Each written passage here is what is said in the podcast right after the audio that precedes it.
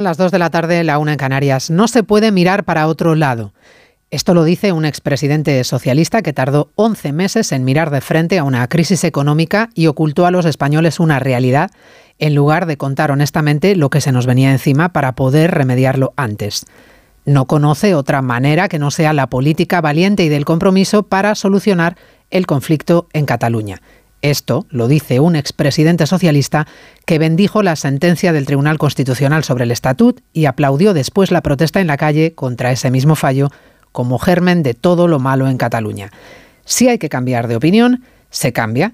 Lo dice José Luis Rodríguez Zapatero en su defensa a ultranza del presidente Sánchez y de sus giros y vaivenes en política, empezando por la amnistía. Hoy sí, ayer no.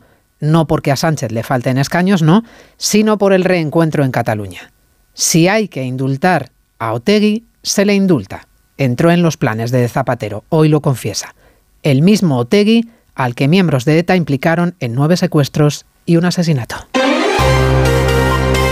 Onda Cero. Noticias Mediodía. María Hernández. Muy buenas tardes, bienvenidos a Noticias Mediodía. El expresidente socialista del Gobierno, José Luis Rodríguez Zapatero, en conversación con Alsina esta mañana en Más de Uno.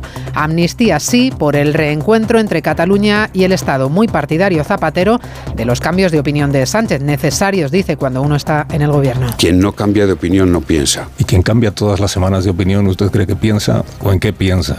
Yo creo que cuando se está en el Gobierno y cuando se tiene la alta responsabilidad de gobernar, pues si hay que cambiar de opinión, se cambia. Pues se cambia y listo. En eso es coherente Zapatero, porque hoy considera que la sentencia del estatuto es el germen de todos los males, aunque en 2010 la aplaudió. El estatuto es básicamente constitucional en su inmensa mayoría. Por tanto, lo que hace es garantizar el máximo autogobierno que Cataluña ha tenido en su historia dentro de la España constitucional. Hoy parece que el estatuto en Cataluña todo el mundo lo defiende, lo cual es muy positivo. Enseguida escuchamos los argumentos de Zapatero a favor de la amnistía a Puigdemont y nos ocupamos un día más del caos y el desastre humanitario en Gaza, donde sigue cerrado el paso de Rafah con cientos de personas tratando de salir y camiones de ayuda humanitaria intentando entrar. Ya tenemos testimonios de que los niños están tomando agua salada del mar todos los centros de salud están luchando para brindar atención médica adecuada sin electricidad. Entonces estamos en condiciones muy, muy complicadas para la gente de Gaza. El testimonio de la representante de UNICEF en Palestina, Laura Bill. Estados Unidos ha empezado a evacuar de Israel a sus ciudadanos por vía marítima, mientras el presidente Biden advierte a su principal aliado desde hace décadas de que una nueva ocupación de la franja podría irse de las manos y sería un gravísimo error. y creo que sería un error por parte de Israel ocupar Gaza de nuevo. Pero perseguir y acabar tanto con los extremistas de Hezbollah en el norte como de Hamas en el sur es una medida necesaria. Un conflicto en el que Sumar, aquí en España, busca marcar perfil propio, exigiendo a Sánchez que incluya en el acuerdo de gobierno el reconocimiento de un Estado palestino, una proposición idéntica, por cierto, a la que ya se aprobó en el Congreso en 2014 por todos los grupos, y con ministras como Yone Belarra abanderando en la calle las protestas contra Israel y no contra el terrorismo de Hamas. El gobierno roto que le preocupa al vicesecretario del PP, Borja Semper, por la imagen que damos ante la comunidad internacional. Una posición rota en el seno del gobierno en relación con la consideración de Hamas sobre si es una organización terrorista o no, y en relación también con la posición que ha fijado tradicionalmente España en relación con Palestina, al Estado palestino, y en relación con Israel, al Estado de Israel, en el exterior no solo no se entiende, sino que se censura y nos debilita a nivel global. Estrenan flamante premio y en breve, el 8 de noviembre, los lectores disfrutaremos de Los Planeta. La ganadora son Soles Onega y el finalista, el jovencísimo Alfonso Goizueta, protagonistas en la gala de Barcelona anoche y digiriendo aún con modestia el prestigioso reconocimiento literario esta mañana con Alsina. Tardo muchísimo en escribir, tardo una media de tres años entre una novela y otra por eso no me reconozco en la etiqueta de escritora. Cuando me dicen escritora, digo, no, es una palabra que me queda grande. Para ser escritora hay que consagrarle el 100% de tu tiempo y yo no se lo he consagrado, ¿no? Llevo escribiendo mucho tiempo, pero aún así me cuesta mucho. El esfuerzo y la disciplina me cuesta. Soy muy buen inventor de historias, pero luego cuando te tienes que Ah. estar delante del papel a, a poner los pensamientos que yo encima escribo a mano, requiere una disciplina que a veces se me atraganta. Han presentado a la prensa en Barcelona sus dos criaturas literarias, Las hijas de la criada y La sangre del padre. Resumimos el resto de noticias de esta mañana en titulares con Jessica de Jesús y Paloma de Prada.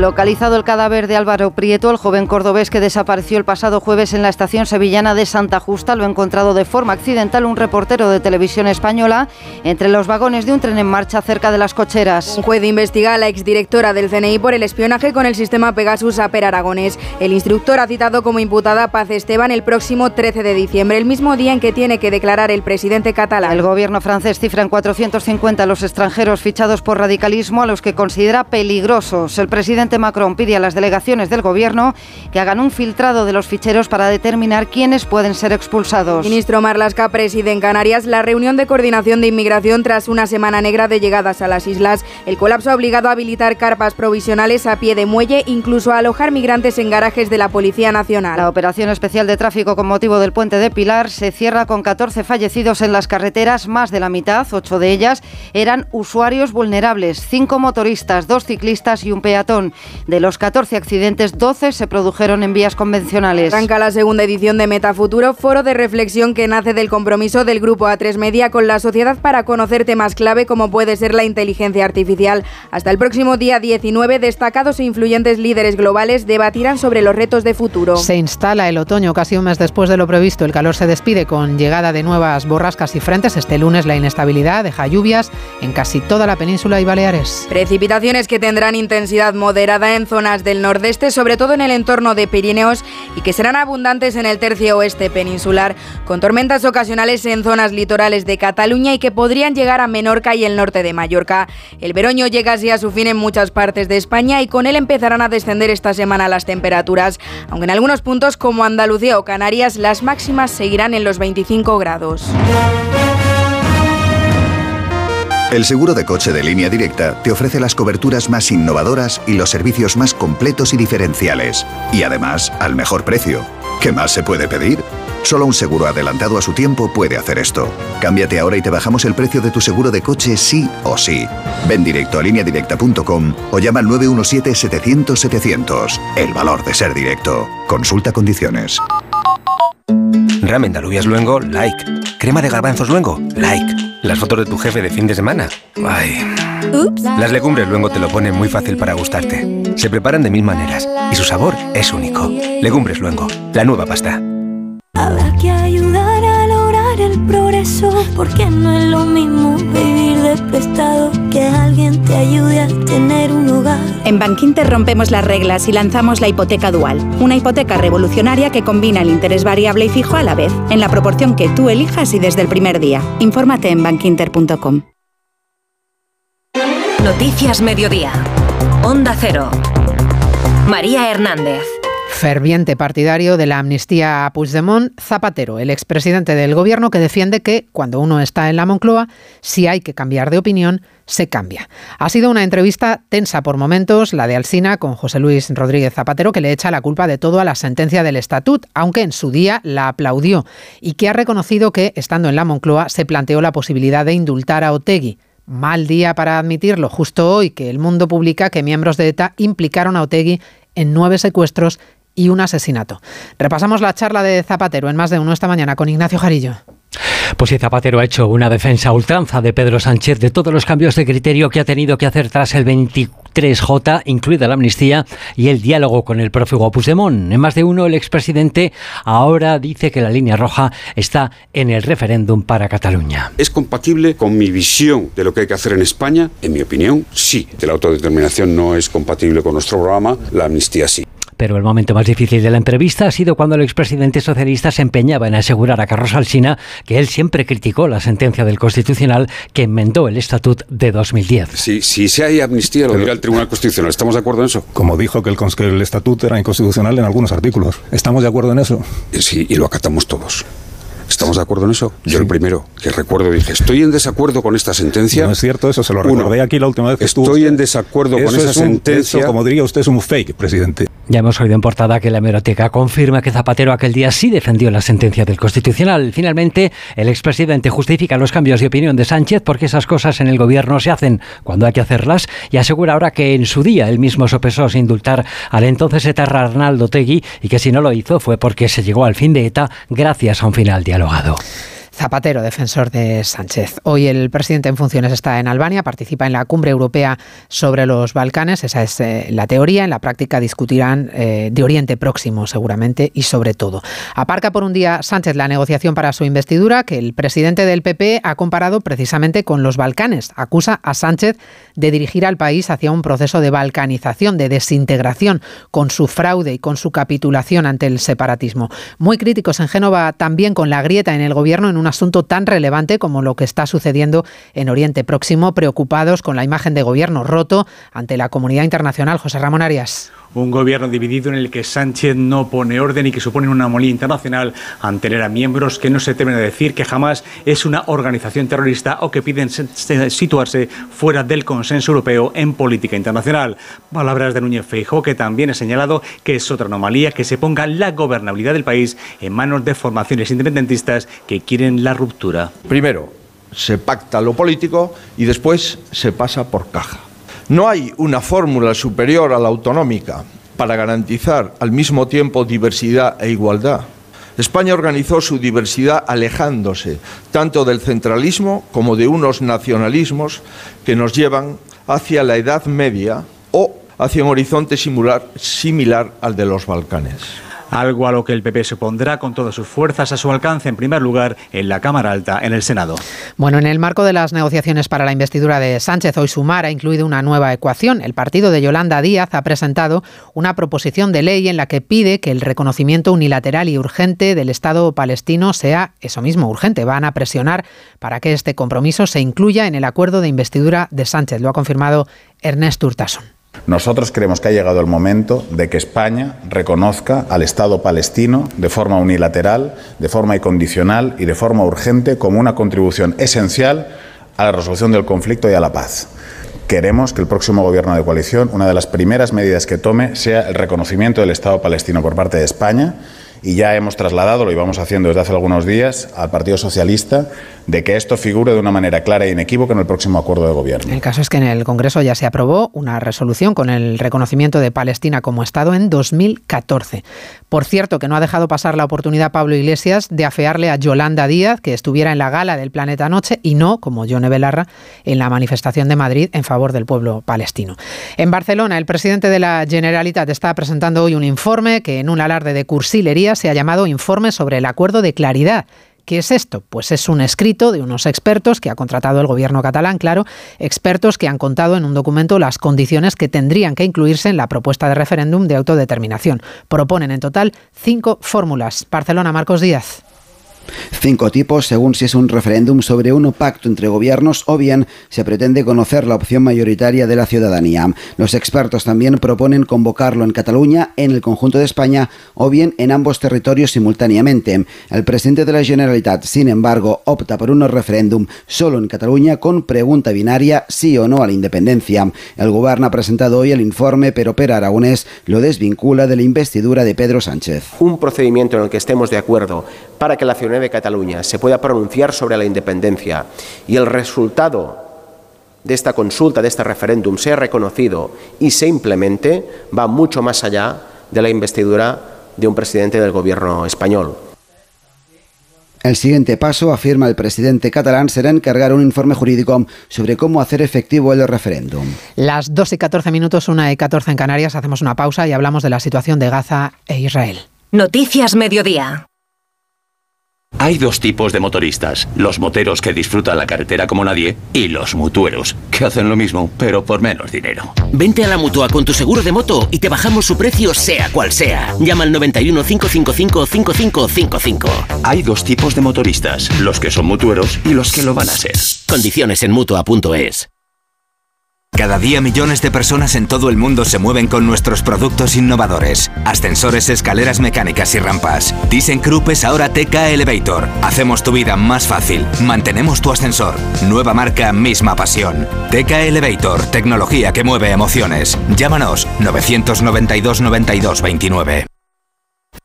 Factura, cliente, factura, impuestos, cliente, cliente, cliente, factura.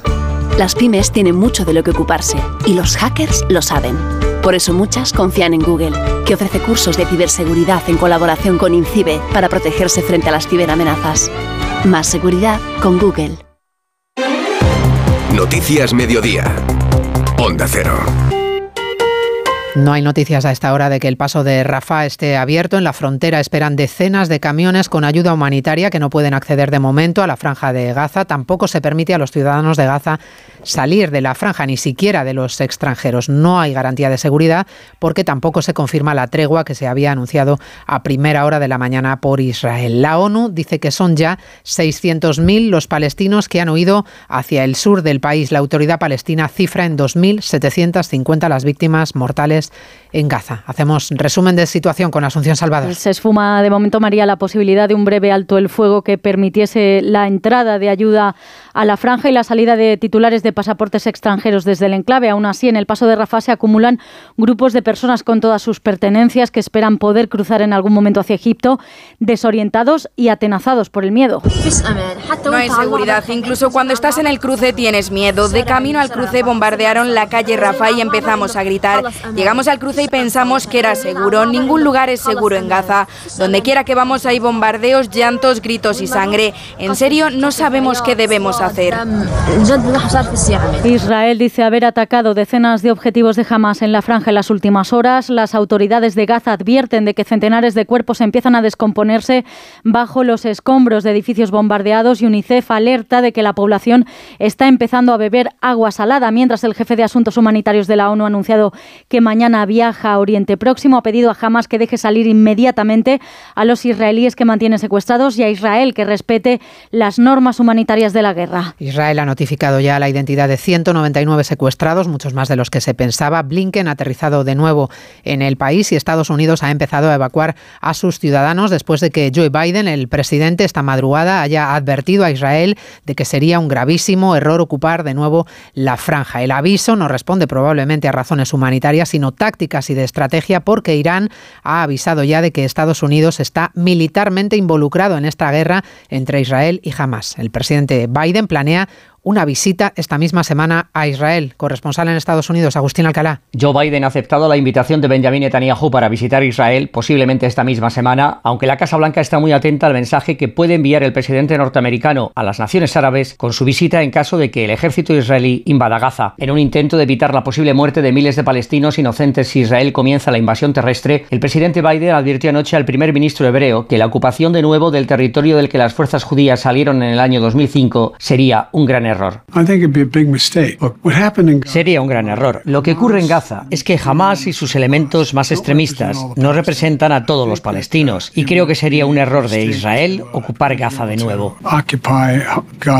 El presidente consideró que Israel tiene que responder a los ataques de los terroristas de Hamas, pero debe hacerlo cumpliendo las leyes de la guerra y evitando el sufrimiento y la muerte de los civiles inocentes. Hay tensión también, mucha tensión en la frontera norte. Israel ha evacuado a una treintena de localidades a lo largo de la frontera con el Líbano. No hay peligro inmediato, aseguran, lo hacen para contar con mayor margen de maniobra por si tuvieran que responder a los ataques de Hezbollah.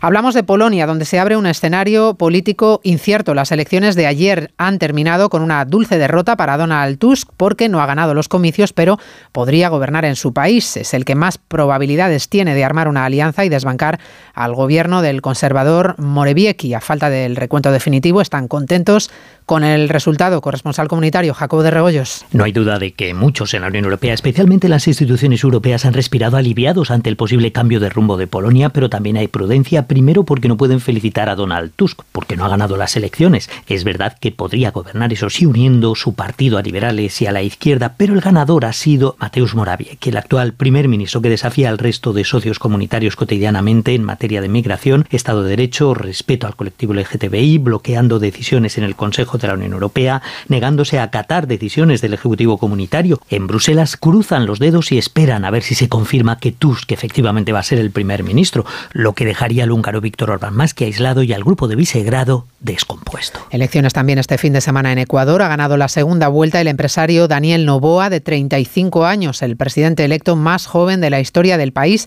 Tiene por delante la gestión de una nación asolada por la violencia de las bandas criminales y del narcotráfico.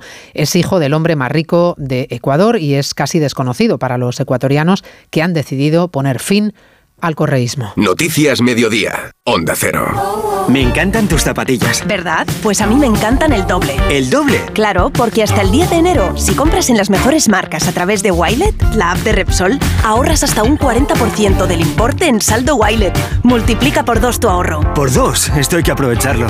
Más información en Repsol.es.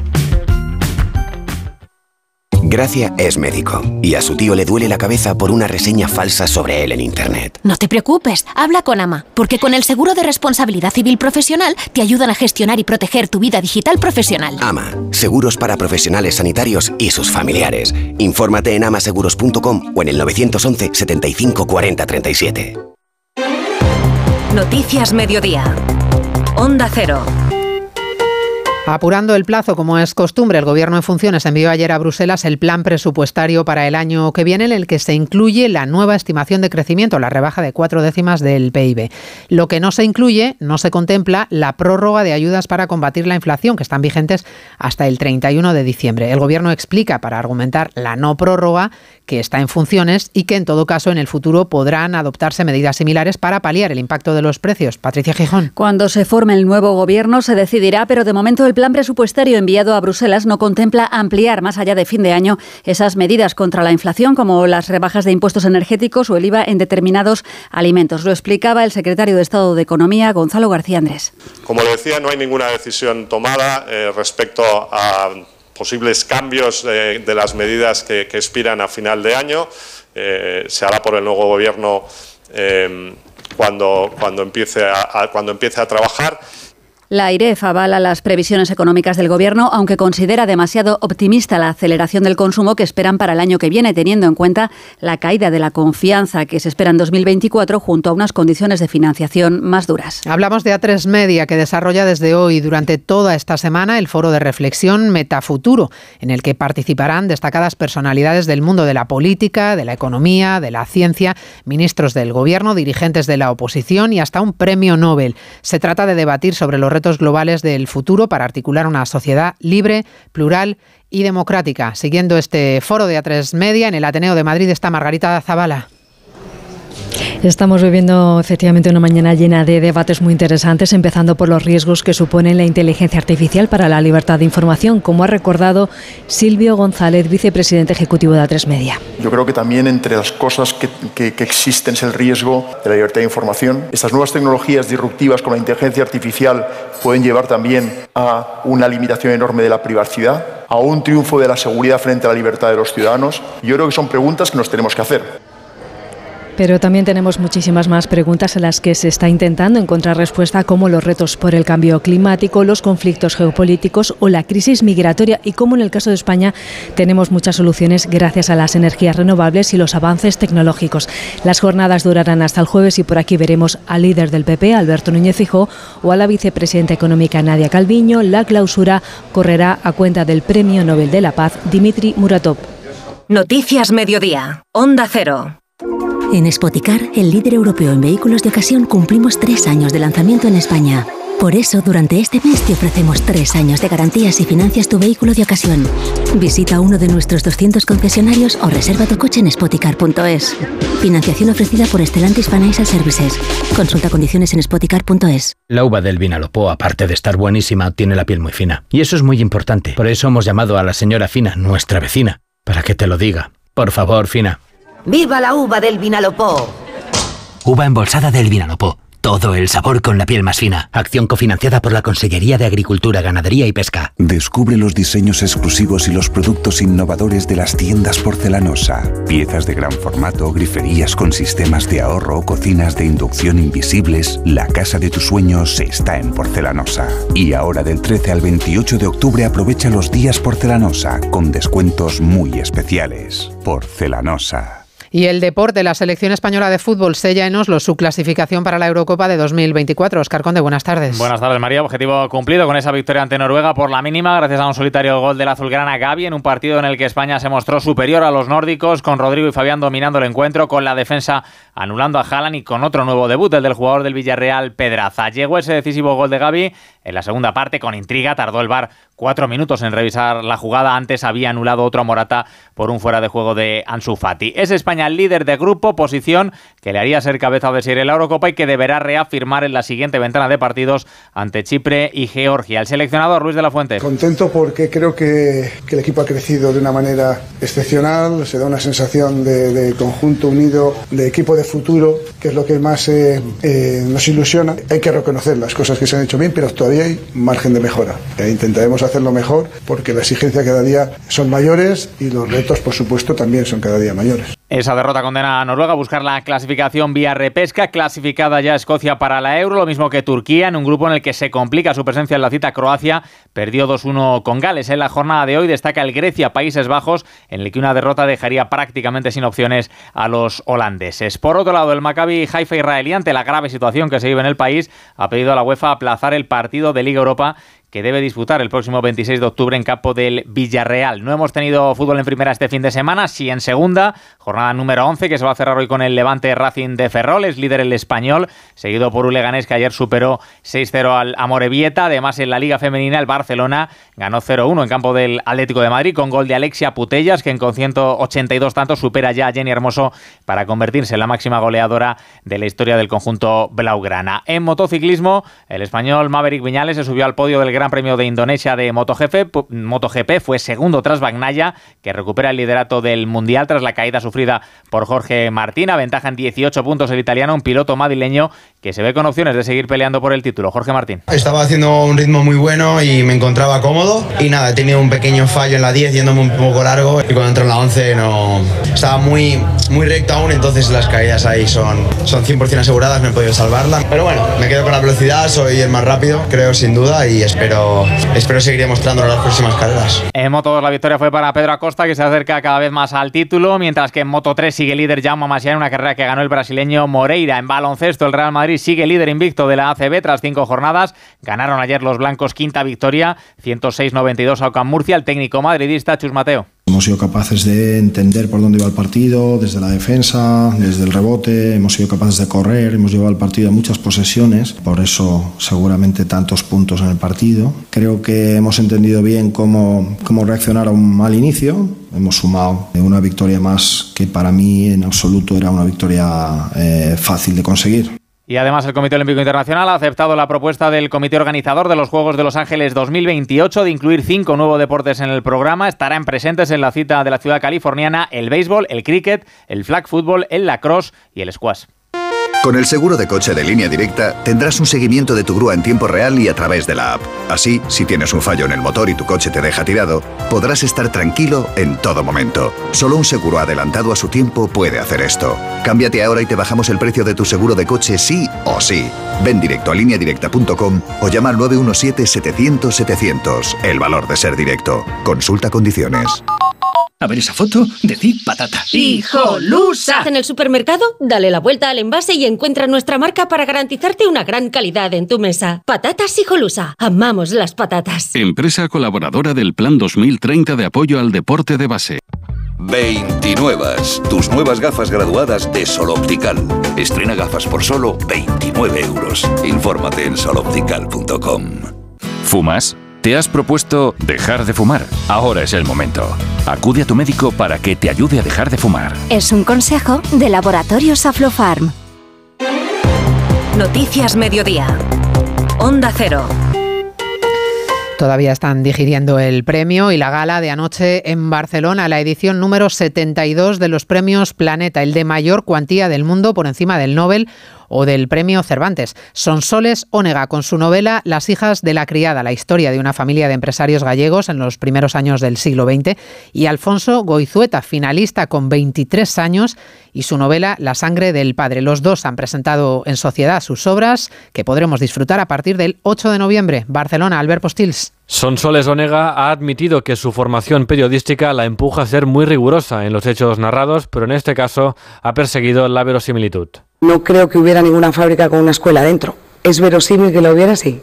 No hay ninguna fábrica que sepamos ni ninguna conservera que tuviera una patrona. Las hubo, seguro. La obra de Alfonso Goizueta, el finalista más joven de la historia, aborda la figura de Alejandro Magno, del que se sabe poco sobre su personalidad, y es ahí donde ha encontrado un filo literario. Eh, nunca había comprado la idea de Alejandro como el psicópata megalómano que solo quería conquistar por pura ambición y eh, no me encajaba eso con la idea de un chico que con 13 años su padre le puso a Aristóteles como mentor. Las hijas de la criada tendrá una tirada inicial de 210.000 ejemplares, mientras que La sangre del padre empezará con 90.000. Pues así con novelas, con literatura, con Los Planeta terminamos este rato de radio. En la realización técnica ha estado Dani Solís, en la producción Jessica de Jesús. Volvemos a las 3 con el resumen informativo del día. Hasta luego. En Onda Cero, Noticias Mediodía, con María Hernández.